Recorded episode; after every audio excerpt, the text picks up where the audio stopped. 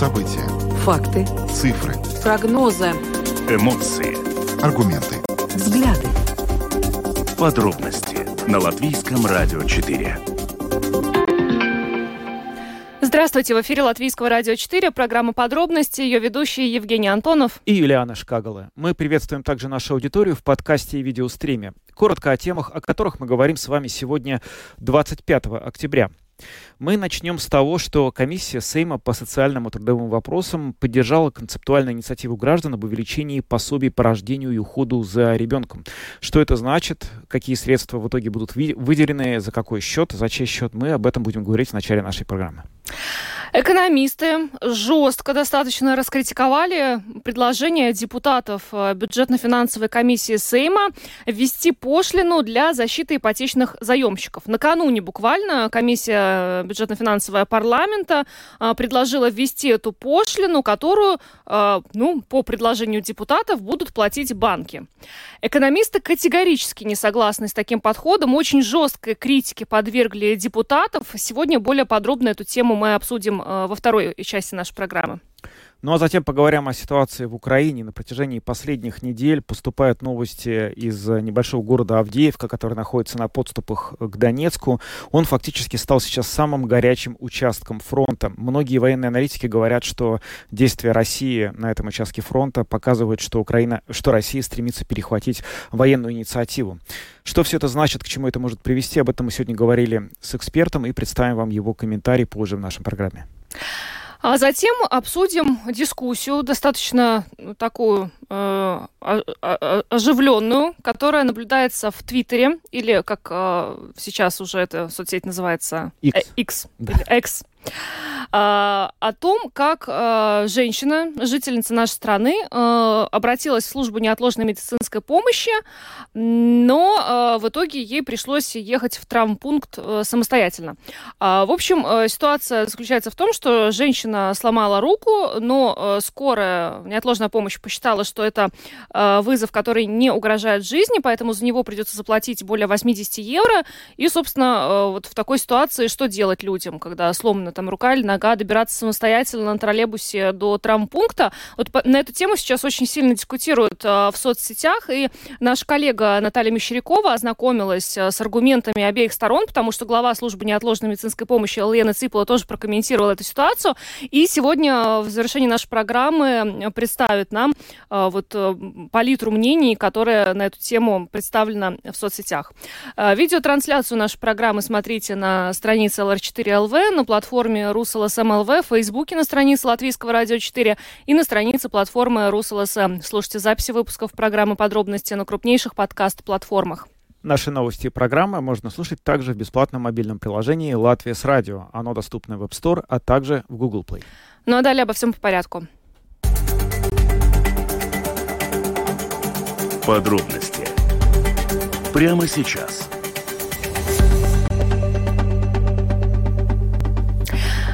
Сегодня э, комиссия Сейма по социальным и трудовым вопросам концептуально поддержала инициативу жителей на портале Манабалс ЛВ. Под ней подписались более 14 тысяч человек. Инициатива об увеличении пособий по рождению и уходу за ребенком. Э, дело в том, что сейчас э, пособие по рождению ребенка составляет 421 евро 17 центов, пособие по уходу за ребенком 171 евро. И эти пособия не менялись уже более 10 лет. И сегодня депутаты комиссии, ознакомившись э, с инициативой э, жителей, с аргументами, концептуально поддержали такую идею.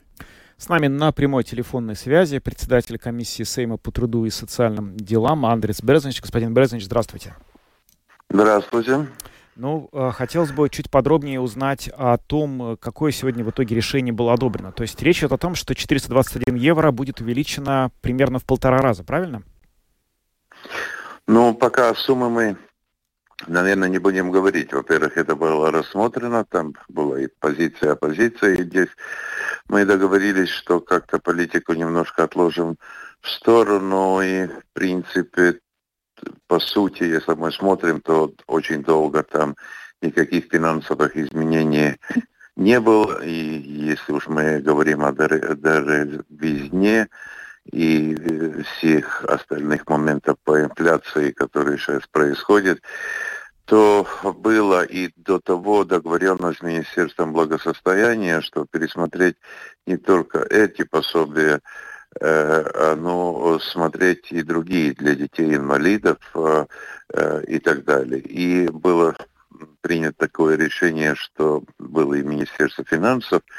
В принципе, там э, таких особенных возражений не было. Во-первых, конечно, в этом году, в этот бюджет, который будет идти на следующий год, вложить его невозможно, потому что есть очень большие э, э ну, инвестиции, скажем, для пенсионеров, которые э, 12, 13, 14 год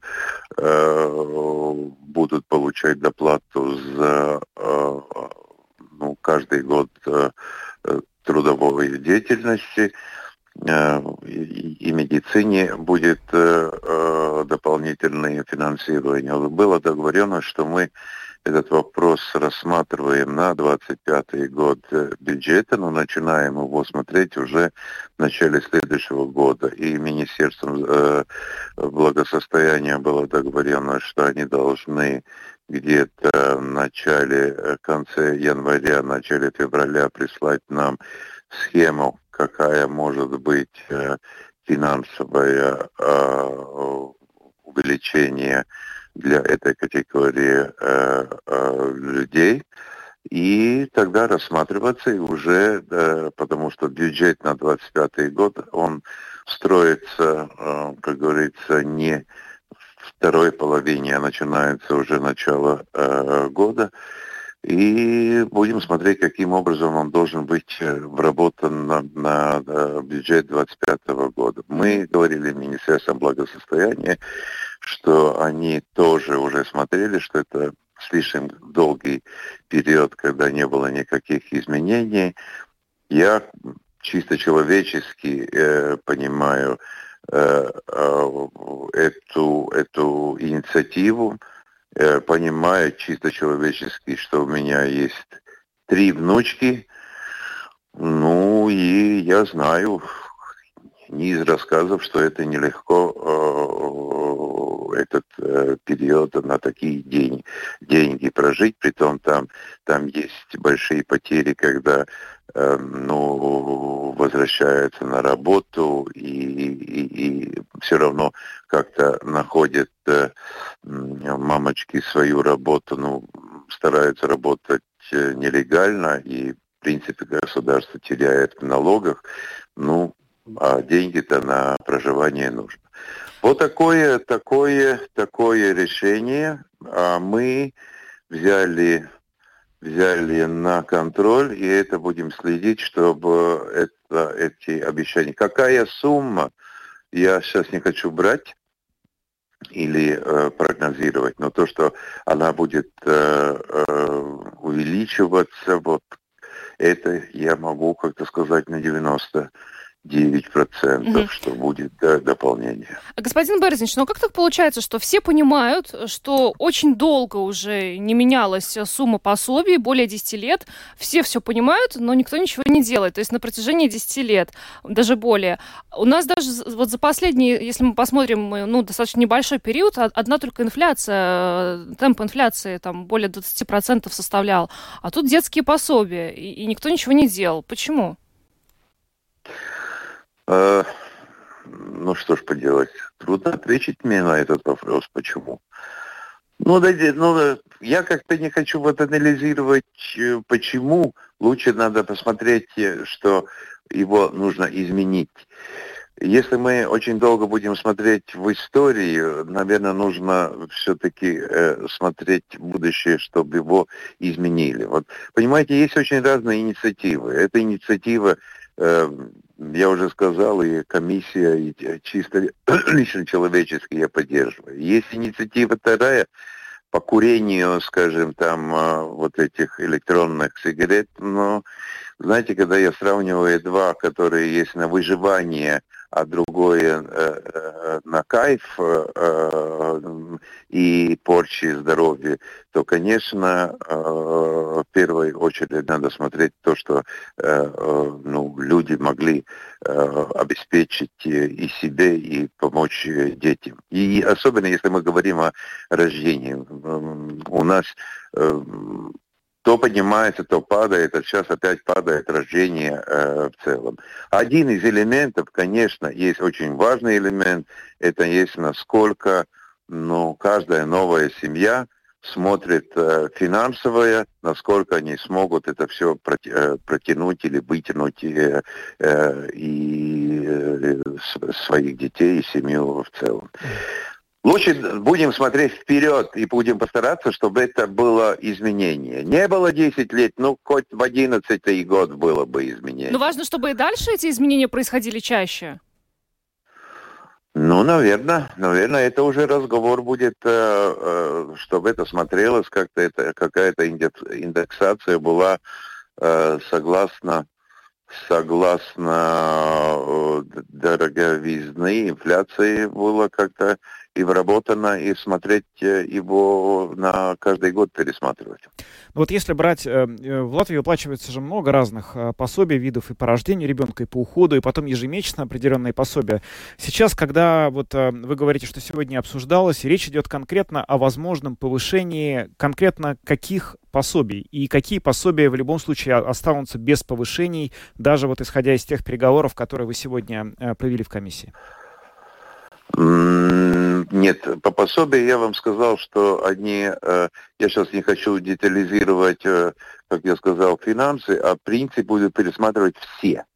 Все, которые относятся, и детям, инвалидам, и, и, и детям по уходу инвалидов и так далее, они должны пересматриваться, потому что были у нас уже комиссии многие разговоры, а, и мы договорились, что министерство не только по этой э, инициативы, а вообще предоставит э, полное, полное, как говорится, картину по всем пособиям. Угу.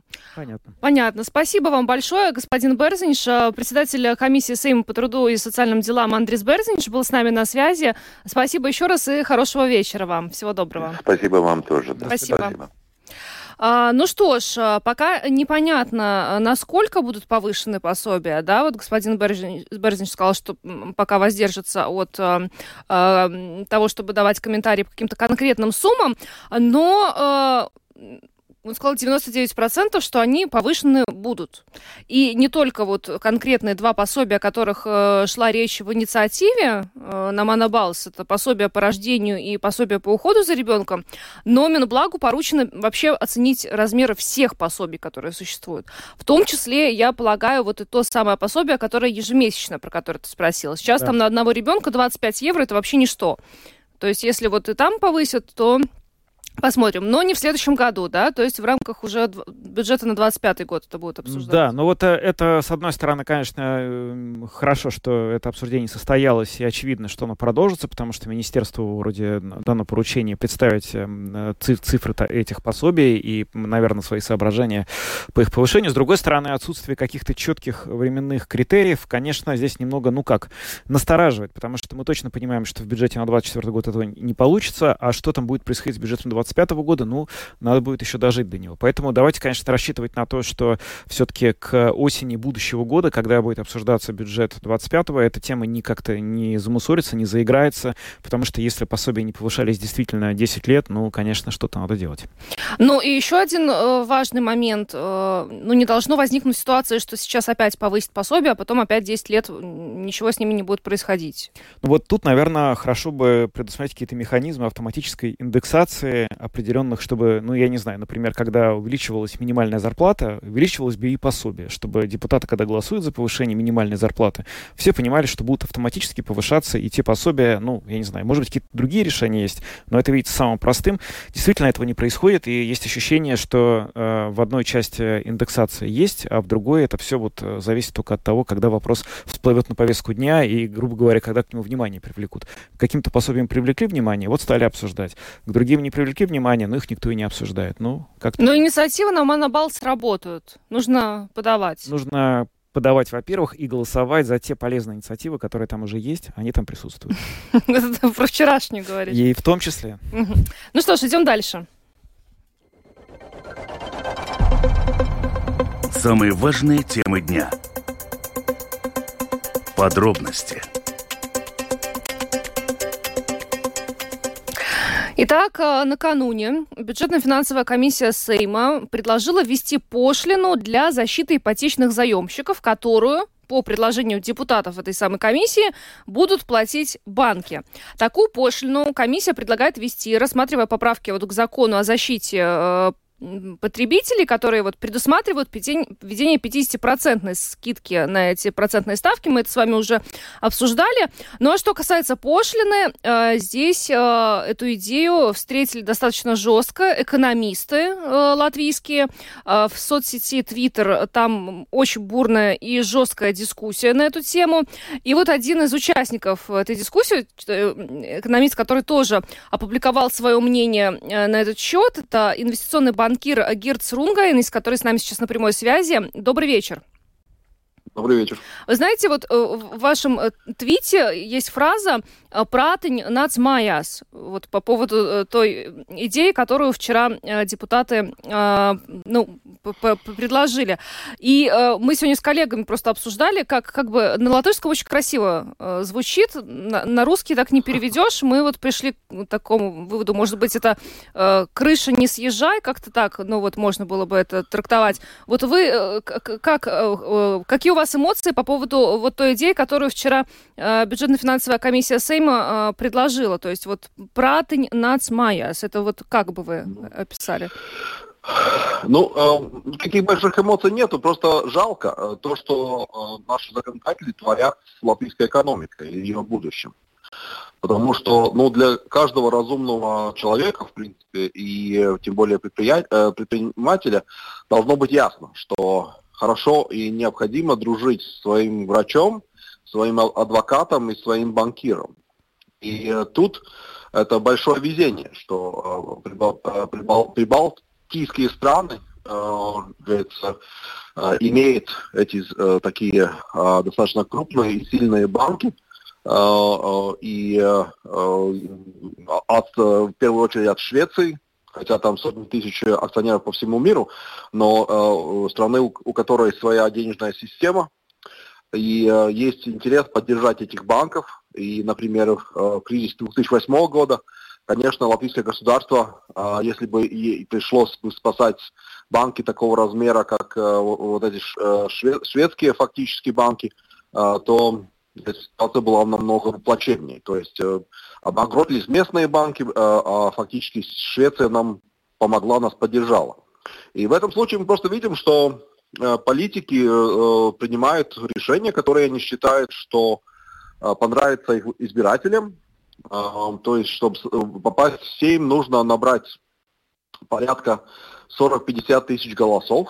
В Латвии заемщиков по, по ипотечным кредитам 115 э, тысяч, и они рассчитывают на то, что, э, естественно, делая то, что они делают, хотя они наносят ущерб э, латвийской экономике, потому что, естественно, что банки, коммерческие организации, тем более, что, например, Светбанк, да, Светбанк э, от, отрегистрировал в Латвии э, э, значит, организ... свой Светбанк Латвии, который э, принадлежит все э, организации во, всей, э, при, э, во всех странах прибалтийских э, с капиталом 3,8 миллионов, с, с накопленным капиталом сейчас уже э, намного больше 4 миллиардов. То есть практически они хотят э, снять, э, говорится, э, экспроприировать часть э, прибылей этих банков, шведских э, и э, скандинавских и э, с американскими акционерами, чтобы, говорится, каким-то образом помочь заемщикам. Банки говорят, что и испытывают, испытывают настоящие проблемы, реальные, когда должны пересматривать условия, где-то 1% всех заемщиков. Понятно, для всех нас. Я тоже заемщик, для всех очень неприятно и очень быстро ставки поднялись, и, конечно, мы бы с удовольствием платили бы меньше и тратили на что-то другое. Но проблема в другом. Проблема в том, что, как подсчитал э, профессор Рижской э, Стокгольмской экономической школы в Риге, да, Мортен Хансен, что если бы Латвия росла на такой же скорости, как Литва в последние 10 лет, то у нас в бюджете был бы каждый год на 3 миллиарда евро больше. И, соответственно, поскольку у нас бюджет 30% э, валового продукта, то э, в карманах э, нас с вами и предпринимателей было бы дополнительно еще 7 миллиардов. Да?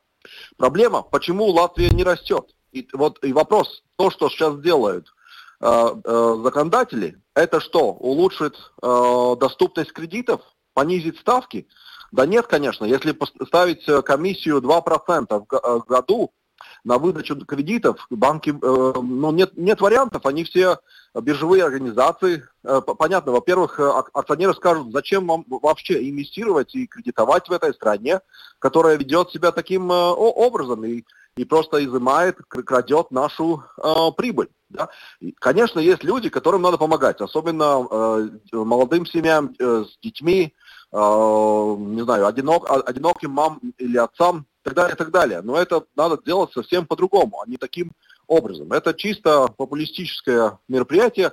Скажем так, мы все сидим в театре и наблюдаем для, э, за, за пьесой, которая это неприглядно. И чтобы каким-то образом исправить, это исправить и объяснить, что э, проблема не в пьесе, а, а проблема в чем-то другом, э, тут на, началась драка в галерке уставили. Избивают одного из нас, в принципе, одного из зрителей которые работали по тем условиям, которым им поставило э, латвийское государство и латвийское законодательство. А сейчас и, делает из, из них э, какого-то, говорится, а, непонятно что. И понятно, что это приведет просто к тому, что доступность кредитов уменьшится, и кредиты станут дороже. Соответственно, это не решает проблему, как нам развиваться, как нам расти, чтобы все были богаче. Потому что из всех э, стран Прибалтии мы видим, по этому поводу, то есть э, Лат, Латвия, Латвия сейчас остает по, по средней э, и зарплате а, от э, уже не, не только от Эстонии, а от Литвы. Соответственно, надо этот вопрос решать, как больше зарабатывать. А это не делается способом выкручивания рук и, и, и, э, и грабежа э, банков. Наоборот, надо смотреть и уменьшать бюрократическое всю эту систему, административные всякие требования регуляции, э, экономика зарегулирована и так далее. То есть э, надо решать и заниматься этим проблемой. Но это, это тяжело, и это, конечно, задевает конкретные интересы конкретных людей. А тут можно, э, шведские банки не, не, не дают ни, ни взяток, не, не влияют на политику, не устраивают никаких лобби, их можно принять. Но результат это будет. Это, это, и, и, и добавок к этому еще геополитическая составляющая, потому что во-первых, эта идея пришла от э, про, пророссийской э, фракции Сейма э, в свое время. Сейчас это перехватила такая вот центр, центрически левая коалиция, которая у нас э, образовалась. Наша безопасность, наша независимость, в конце концов, обеспечивают американцы и шведы. И, и конечно, Кремль хочет их, э, во первую очередь, шведов, за это, как говорится, сделать Э, э, им больно. Э, и потому что в результате их вступления в НАТО наша безопасность улучш, улучшилась, улучшается. И в чем результат? Мы, чем мы отвечаем? Отвечаем э, тем, что мы их коммерчески хорошо работающие, хорош, хорошие условия обеспечивающие организации ставим в эту ситуацию. Mm-hmm. Да, ну все кредиты собрались в этих четырех банках. Но почему собрались? Потому что это самые дешевые, самые долгие, самые хорошие и выгодные кредиты. Да, вы знаете, последних... здесь просто есть, э, вы вот э, сейчас э, совершенно справедливо отметили, что есть серьезные структурные проблемы в экономике, и вот некоторые наши соседи, ну и Литва, и Эстония нас обогнали за последние 10 лет. Но я просто хотел бы для справедливости ради упомянуть, что в Литве ввели в этом году налог на сверхприбыль банков. Вообще, в контексте той дискуссии, которая вот сейчас шла по поводу того, надо ли вводить какие-то, ну вот эти налоги для банков, речь шла о том, что сейчас такая ситуация, что нужно поддержать потребителей потребителей, потому что, ну, если их не поддержать, то можно получить, грубо говоря, отток населения, сопоставимый с тем, который был после кризиса 2008 года. Насколько, на ваш взгляд, эта логика имеет право на существование? Мы видим, что зарплаты выше, э, реальные зарплаты гораздо выше тех, которые были до 2008 года. Э, конкурентная способность экономики в целом э, лучше, кредитная ноша в целом кредит, кредитная на, на всю экономику меньше. И в течение последних 10 лет, благодаря вот этим низким ставкам ЭЦБ, мы платили в среднем ниже ставку, чем э, те же самые немцы или французы своими фиксированными ставками. Да, ставки сейчас повысились, но надо понимать, вот этот нулевой период не вернется, а ставки стали более-менее нормальными. Может, они чуть-чуть сейчас приопустятся. Это вопрос конкурентоспособности наш, нашей экономики. Э, и э, в э, Литве, по крайней мере, хотя я тоже считаю, что это было сделано не наилучшим образом, и это не, не, не то, как это делается. Но э, там хотя бы э, это было для обороны, для использования этих денег, чтобы, э, э, говорится, ну, в принципе, под, поддержать э, расходы на оборону. А тут просто происходит раздача денег налогоплательщиков, потому что это 115 тысяч, это 6%, 6 жителей. А, а деньги всех налогоплательщиков отдаются вот этим людям, в принципе, без разбора. Нужно, не нужно, почему, что, как. Э, так что, ну, э, э, и насчет отъезда, то есть все-таки мне кажется, что сравнивать эту ситуацию с той, которая была 2008 года, нельзя.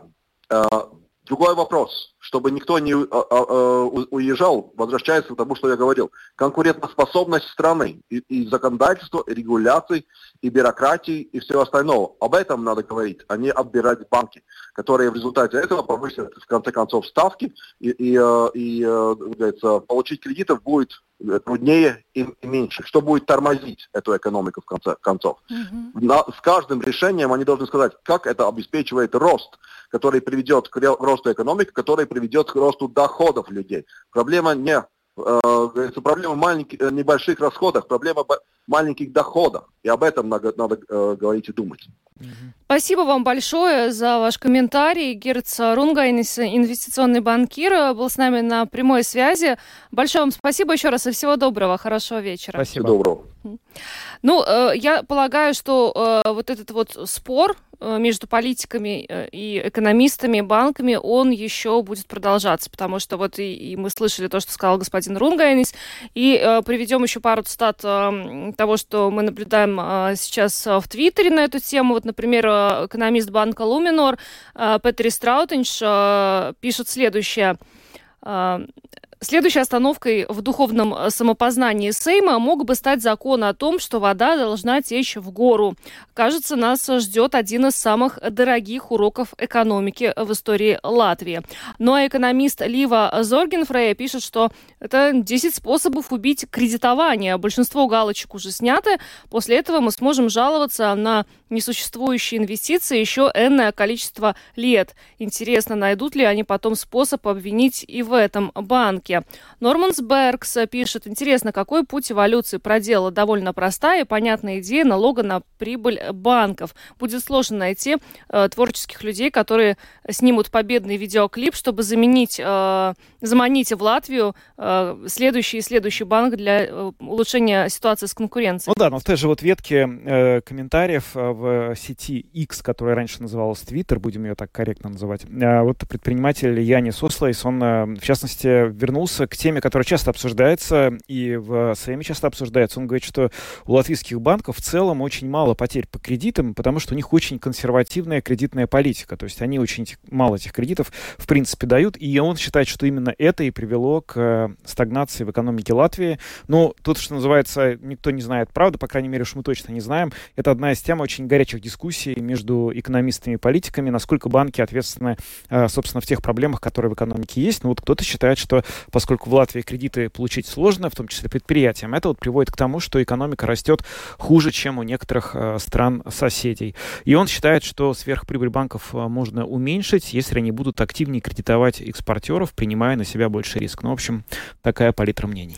Ну, чего мы только не услышим в ближайшее время на эту тему и со стороны политиков, и со стороны банков, экономистов, особенно, наверное, со стороны банков, экономистов.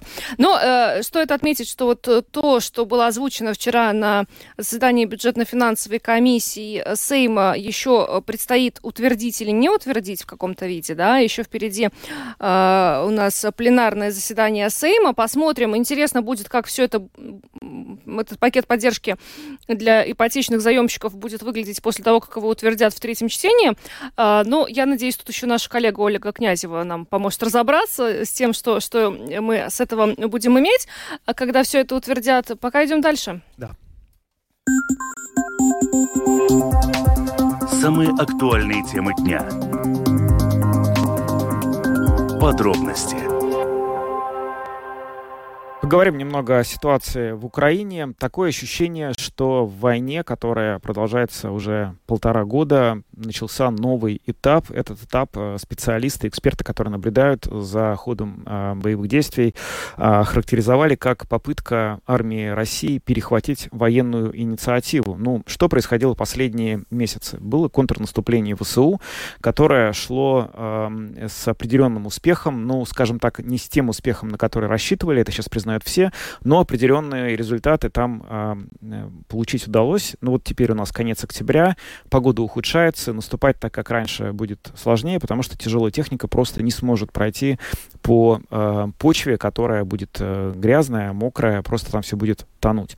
И вот, э, собственно, на фоне вот э, того, э, этого завершения того этапа, который называли контрнаступлением ВСУ, или завершением промежуточной фазы этого этапа, российская армия начала очень активные боевые действия вокруг города Авдеевка в Донецкой области. Это такой небольшой город, который находится в 20 километрах от Донецка, и там находится очень мощный укрепрайон украинской армии, который она удерживает уже на протяжении там, 8 лет. И вот, собственно говоря, там сейчас происходит очень э, высокой интенсивности бои и попытка России захватить этот город. Многие сравнивают Авдеевку с Бахмутом и считают, что Россия там тоже в Авдеевке, как и в Бахмуте, не будет щадить ни своих, ни чужих, готова стереть с лица земли населенный пункт, лишь бы вот, собственно, его захватить.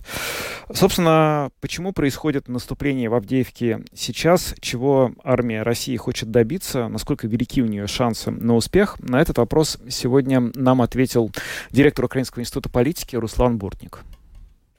Наступление на Авдеевку является этапом, элементом более широкого процесса является проявлением нового этапа войны в Украине. После того, как э, украинское контрнаступление, которое началось еще в июне этого года, достигло определенного барьера, а помощь, западная военная помощь Украине, ее системность и последовательность Э, ситуации в США и в Европе поставлена под вопросом, э, Россия сейчас тестирует возможности для перехвата военной инициативы.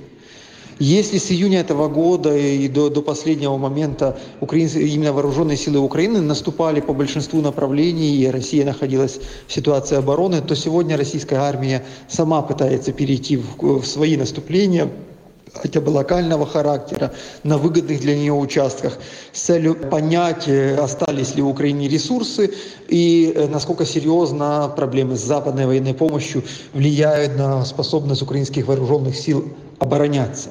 Э, Авдеевка одна из таких, одно из таких мест. Еще в начале 2022 года, в начале войны, Авдеевка оказалась в полуохвате. Э, с севера и юга э, российской армии фактически сама Авдеевка является пригородом Донецка, потенциальным плацдармом для наступления вооруженных сил Украины на, на Донецк, местом, с которого украинская артиллерия наносит удары по российским тылам.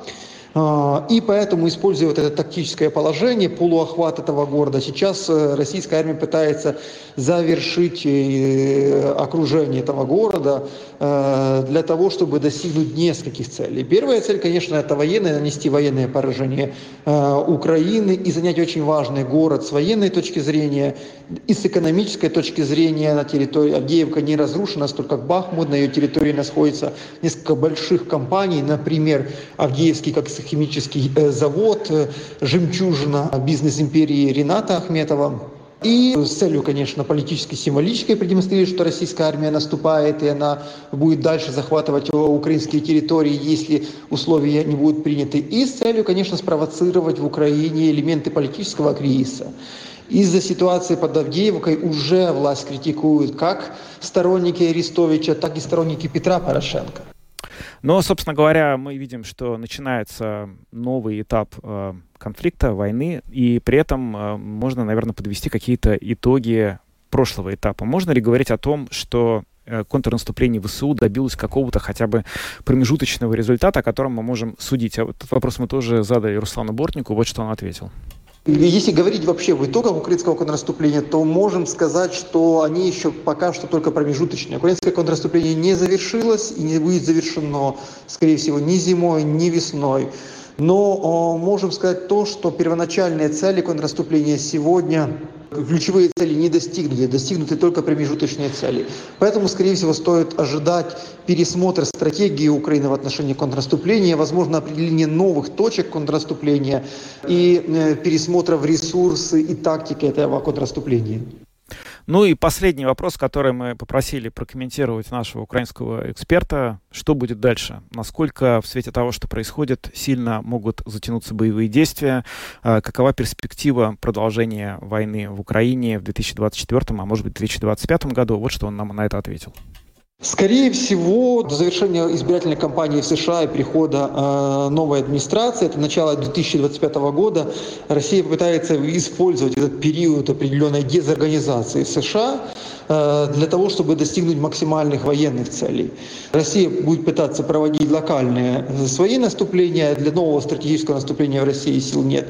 Украина будет контратаковать э, и преимущественно будет находиться в ситуации стратегической обороны. Конечно, если Украина не получит новые расширенные пакеты военной помощи, если все-таки США и Европейский Союз, страны НАТО смогут решить о выделении, вопрос о выделении Украины расширенных, больших, нежели раньше, пакетов военной и финансовой помощи, тогда Украина продолжит большие э, наступления.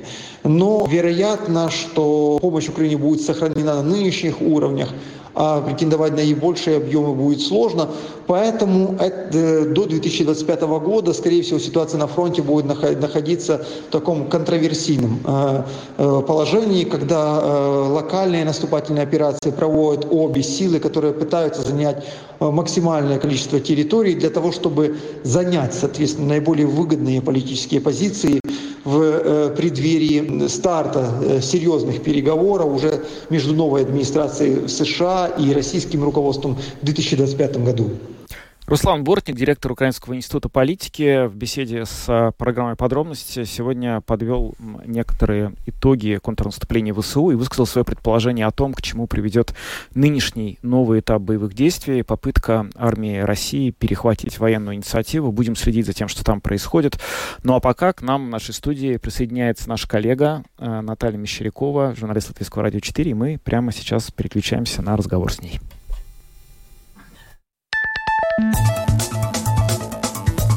Латвийское радио 4. Подробности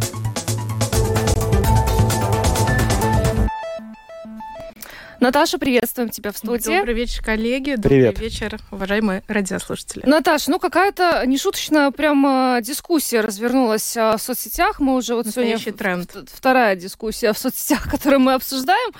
А, значит, сломанная рука, троллейбус, неотложная помощь. Давай вот начнем все по полочкам как-то раскладывать. Почему вообще эта дискуссия началась? Появилась, Что, да. что, что произошло? Да, ты правильно сказала. Действительно, сейчас аббревиатура НМПД, Неотликамас Медицинес Dienesta palīdzība, она такая в тренде Твиттера. Очень многие делают записи и ставят этот хэштег. Все началось с записи журналиста ЛТВ, которая, я могу его даже дословно зачитать, да. и это перевод, да, она пишет. Действительно ли, что с переломами скорая не везет в больницу? А если руку сломают в деревне, где нет троллейбуса, нельзя подъехать на автомобиле. И вот в этой записи, в этом твите журналист отмечает главу неотложной медицинской помощи Лены Цыпола. Ну, то есть мы понимаем из этой записи, что, скорее всего, или сама журналист, или ее кто-то близкий сломал руку, видимо, скоро отказала. То есть мы только вот основываемся на том, что написано. Но что самое интересное, и наверное, так часто бывает, и Лена Ципула ответила. И мне кажется, ее ответ очень важен. Очень много там важной информации. Я тоже хочу его целиком да, зачитать, да, благо да. он короткий. Вот что Лена Ципула на это отвечает. Обязанность каждого, кто может добраться до больницы на троллейбусе, сделать это. Служба неотложной медицинской помощи предусмотрена для ситуаций, где надо спасать жизни. Оказать первую помощь надо уметь каждому. Правильное решение в этой ситуации – обездвижить руку, позвонить другу или в такси и поехать в травмпункт. Вот такой комментарий. То есть скоро за 84 евро, потому что там я еще видела вот в посте, э, в публикации журналиста с ЛТВ, да, она, она сама со своей стороны опубликовала скриншот вот женщины, которая с этой ситуацией столкнулась, то есть сломанная рука, звонок в неотложную помощь, и говорят, за 84 да. евро довезем, необоснованный вызов. необоснованный вызов, и вот троллейбус. Э, да, ну вот, и она этим возмутилась. Кстати, да. ни слова, к слову, не она одна. Э, действительно, были сторонники у нее. Кто-то тоже писал, что с каждым таким твитом, это уже была реакция на Лены Ципулы, с каждым таким твитом я все больше убеждаюсь в мысли, что покинуть Латвию – это хорошая идея. Другие тут же просили объяснить, может быть, э, неотложная помощь может нас просветить, когда их можно вызывать, а не только все время подчеркивать, когда не звать. Тоже с такой немного иронией. Была еще такая запись, э, пользователь пишет, что если... То есть я понимаю, что если вы можете лечь на живот и ползти до больницы, то, значит, с вами все не так критично. Если вы в сознании, то не имеет значения, что вы думаете о своем состоянии, лучше бригады не беспокоить. Но большинство пользователей, абсолютное большинство, вступились за Лену Ципуле, за бригады, за скорую помощь, стали перечислять и рассказывать свой опыт э, взаимоотношений с этой службой.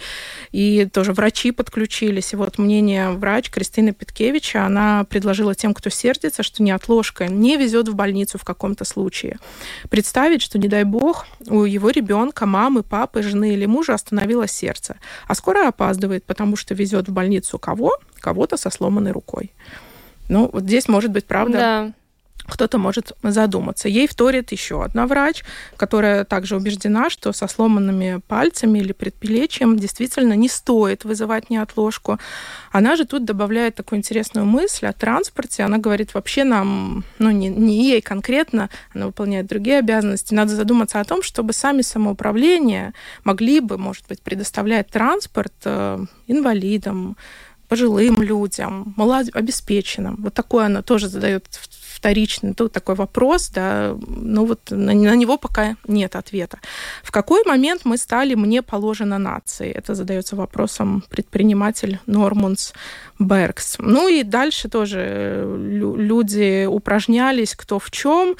Э, всякие дядечки думают, что наша служба неотложной помощи это такое дешевое такси с безграничным ресурсом, а с их поломанной рукой должны хлопотать три медика, как будто ты пострадал в аварии или у тебя сердечный приступ. Ну, то есть вот получается, угу. да, люди разделились и начали искать, что же для них уважительная причина для того, чтобы вызвать скорую ну, то есть вот, вот этот вопрос немножко повис в воздухе. Да, но он такой дискуссионный. На самом деле, вот я сейчас слушаю, что ты говоришь. Э, ведь э, знаешь, что какая идея возникает? Что как будто бы нету внятных критериев. То есть если они и есть, то я вот их нигде не видел. То есть, например, э, вот ты сейчас последнее сказала, что э, если он не попал в аварию, получается, что ему не нужно. А если он, например, то есть если он сломал руку и попав в аварию, то скорая приедет. А если он... Ну, видишь, надо, мне кажется, здесь э, отталкиваться от своего самоощущения. Если ты сломал руку, ты в сознании. А если я не знаю, что я сломал. Если у меня посттравматический шок. Ну, там, это же бывает такое. То есть я, я допустим, не медик, а я не медик. Я не знаю... Все ну, не медики. Ну, допустим, ну, кто-то медик. Ну да, вот. мы здесь. И вот, э, значит, э, надо принять решение, вызывать ли больницу скорую или нет. Ну, то есть э, я ни, ни в коей мере не призываю Ну, тому, если чтобы... у тебя посттравматический шок, и ты не чувствуешь, не понимаешь, что ты сломал руку или не сломал руку, скорее всего, ты доско... доедешь до травмпункта. Ну, Если... там тебе объяснят, что с тобой. А есть, и там объяснят, надо было звонить. Кстати, очень случае... многие, не, не то чтобы многие, но были комментарии, были твиты по поводу того, что нет, я хотел бы звонить в скорую именно потому, что меня привезут куда надо, и я не буду сидеть в очереди. А-а-а. И вот это новая волна Это реально, вот это, кстати, действительно тоже. такое mm-hmm. есть, это правда. Потому что приезжаешь в этот приемный покой, тот, кто обращался, ты встаешь в очередь, и она может быть непредсказуемо большая. И там уже никому не докажешь, что у тебя э, сломано, а у другого не сломано, потому что все стоят как-то и ждут своего. Но главное, на чем э, настаивает, как я понимаю, служба неотложной медицинской помощи, я всегда на этом настаивала, у нас все-таки ограниченные, ограниченные ресурсы неотложной помощи.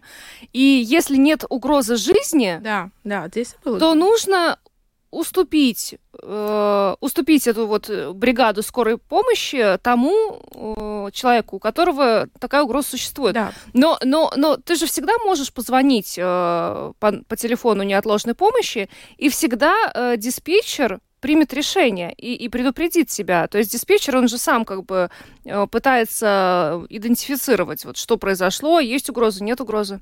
Но мне еще очень так зацепило в твите Лены Ципула, и я стала задумываться, вот э, эта фраза «оказать первую помощь надо уметь каждому». Ой, я это подумала, умею ли я, то есть это, и она это, кстати, не раз подчеркнула еще, когда другие ветки да. образовались, да, с, с твитами, с этими дискуссиями, она и там говорила, и это тоже такой момент, который меня тоже заставил задуматься.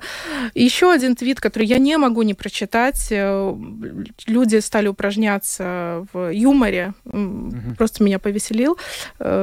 Пользователь Каспарс пишет. Только что варил пельмени, обжег руку. Звонил в неотложную медицинскую помощь. Но меня отшили. Сказали, что это не вопрос жизни и смерти. И поэтому они не поедут доваривать мои пельмени, пока я буду лечить руку. За что я плачу налоги? Это нормально? Демиссию Лены Ципула. Да. Это правильный подход. С юмором. Ставят вопросы Угу, угу. Ну да, но интересно, конечно. На самом деле, такие темы всегда, они как-то вот... Я и тоже, что, чего я не понял, вот это вот, э, то, что поначалу ты вот цитировала, э, твиты, комментарии людей, которые говорят, что вот это еще один повод э, да, пок- покинуть Латвию. Но наверняка же такие правила не только в Латвии. Ну, конечно. Ну, то есть... Хорошо там, где можно, нет. Да, можно так подумать, что вот везде, буквально вот в каждой стране мира, кроме Латвии, скорой помощи ты позвонил, тебя сразу отвезли, да. тебе приделали, куда там его нужно приделать, и все, и ты пошел домой счастливый. Угу. А в Латвии вот, ну, вот невозможно. Наверное, все-таки это не так. Наверное, ну. везде такие. Мне вообще всегда очень горько вот читать все э, нападки в адрес Крить, э, да. службы неотложной медицинской помощи, особенно потому, что там ребята просто болеют, за, да, работают, работают на износ. И, и, и, и э, ну вот сколько людей, я вот читаю публикации, когда реально э, истории вот спасения человеческих жизней, да, ну, конечно. У меня такая была, кстати, история. Я могу да? прям поблагодарить э, скорую помощь нашу. Угу. У меня было с мамой случай, у нее случился инсульт, и я не была в тот момент дома, и ключей не было, и они были у дверей, мама не могла открыть в связи с случившимся, и они мне звонят, говорят, ну, у нас другой вызов, мы, ну, мы как бы не можем вроде и вас оставить, и туда нам надо ехать, и что делать? Ломать дверь мы тоже не можем. Ну, хорошо, там подоспел мой брат, ну, к тому, что я была так благодарна, что они остались, и, в принципе, только благодаря этому, мне кажется, кажется, что с мамой все хорошо, потому что да. они вовремя ее успели доставить, как мы знаем, при инсульте очень важны первые да. часы. Вот, поэтому нашей скорой помощи, я считаю, там святые люди, поэтому... Ну, там неравнодушные тоже... люди работают, они... Я тоже да. благодарна. Да. Что... Ну, на самом деле, да, вообще я могу только полностью к этому присоединиться. Вообще во всем этом, э, в сфере общественных вот этих, не знаю, там услуг, э, те, кто работают в пожарной, полиции, ну там же, мы знаем, э, у нас в программе сколько раз были разговоры про то, насколько низкие зарплаты у этих людей, да. очень плохая ситуация пожарных там депо там закрываются, машин не хватает, и люди все равно выходят на работу и, в общем, спасают жизни. Но, конечно, очень всегда есть повод по поводу всего, чего угодно быть недовольным, повозмущаться и сказать, что, не знаю, э, трава недостаточно зеленая, а небо недостаточно голубое, и я уеду. Приедьте, забинтуйте мой пальчик. Да. Нет, ну я, я, я могу понять, э, с одной стороны, женщину со сломанной рукой. Это страшно, если, особенно если человек впервые что-то себе ломает, и, и, и, и, и, и вообще до этого он не, не, не видел ни разу, как выглядит сломанная часть тела. Это страшно, конечно, это какой-то, наверное, приступ паники. Да, тем более Ты... боишься сделать что да, ты боишься так, сделать, да, эта рука висит, как она описывала, там не, непонятно, как висит сама по себе. И ты, и ты не знаешь, что делать. Конечно, ты звонишь в неотложную помощь. И, и потом, наверное, когда вот уже ситуация разруливается, там в травмпункте ты доехал, тебе там все сделали, да, угрозы там наложили нет, угрозы жизни нет, да. Ну, и кажется, человек должен, наверное, ну, осознать, что, ну, все обошлось, да. Как-то вот потом отдельно писать про неотложную помощь, плохое, ну, не знаю. Но, я, тем я это не менее, нам было но... о чем поговорить. Да, но у нас, э, как свобода слова, в Твиттере можно писать э, о чем угодно. Особенно в Твиттере. Особенно в Твиттере, да. Ну, не знаю, может быть, Илону Маску запретят теперь э, а, вообще. Он это, уйдет... это сложно, Твиттер принадлежит ему. Это, я не знаю, кто теперь может ему запретить. Что ж, Наташа, спасибо большое. Спасибо за то, что рассказала нам об этой истории. Э, Наталья Мещерякова, наша коллега, журналист Латвийского радио 4, была на студии. Ну а мы на этом завершаем. Евгений Антонов. Юлиана Шкагла. Звукооператор Уна Гулба и видеооператор Роман Жуков. Хорошего всем вечера и до завтра. До свидания.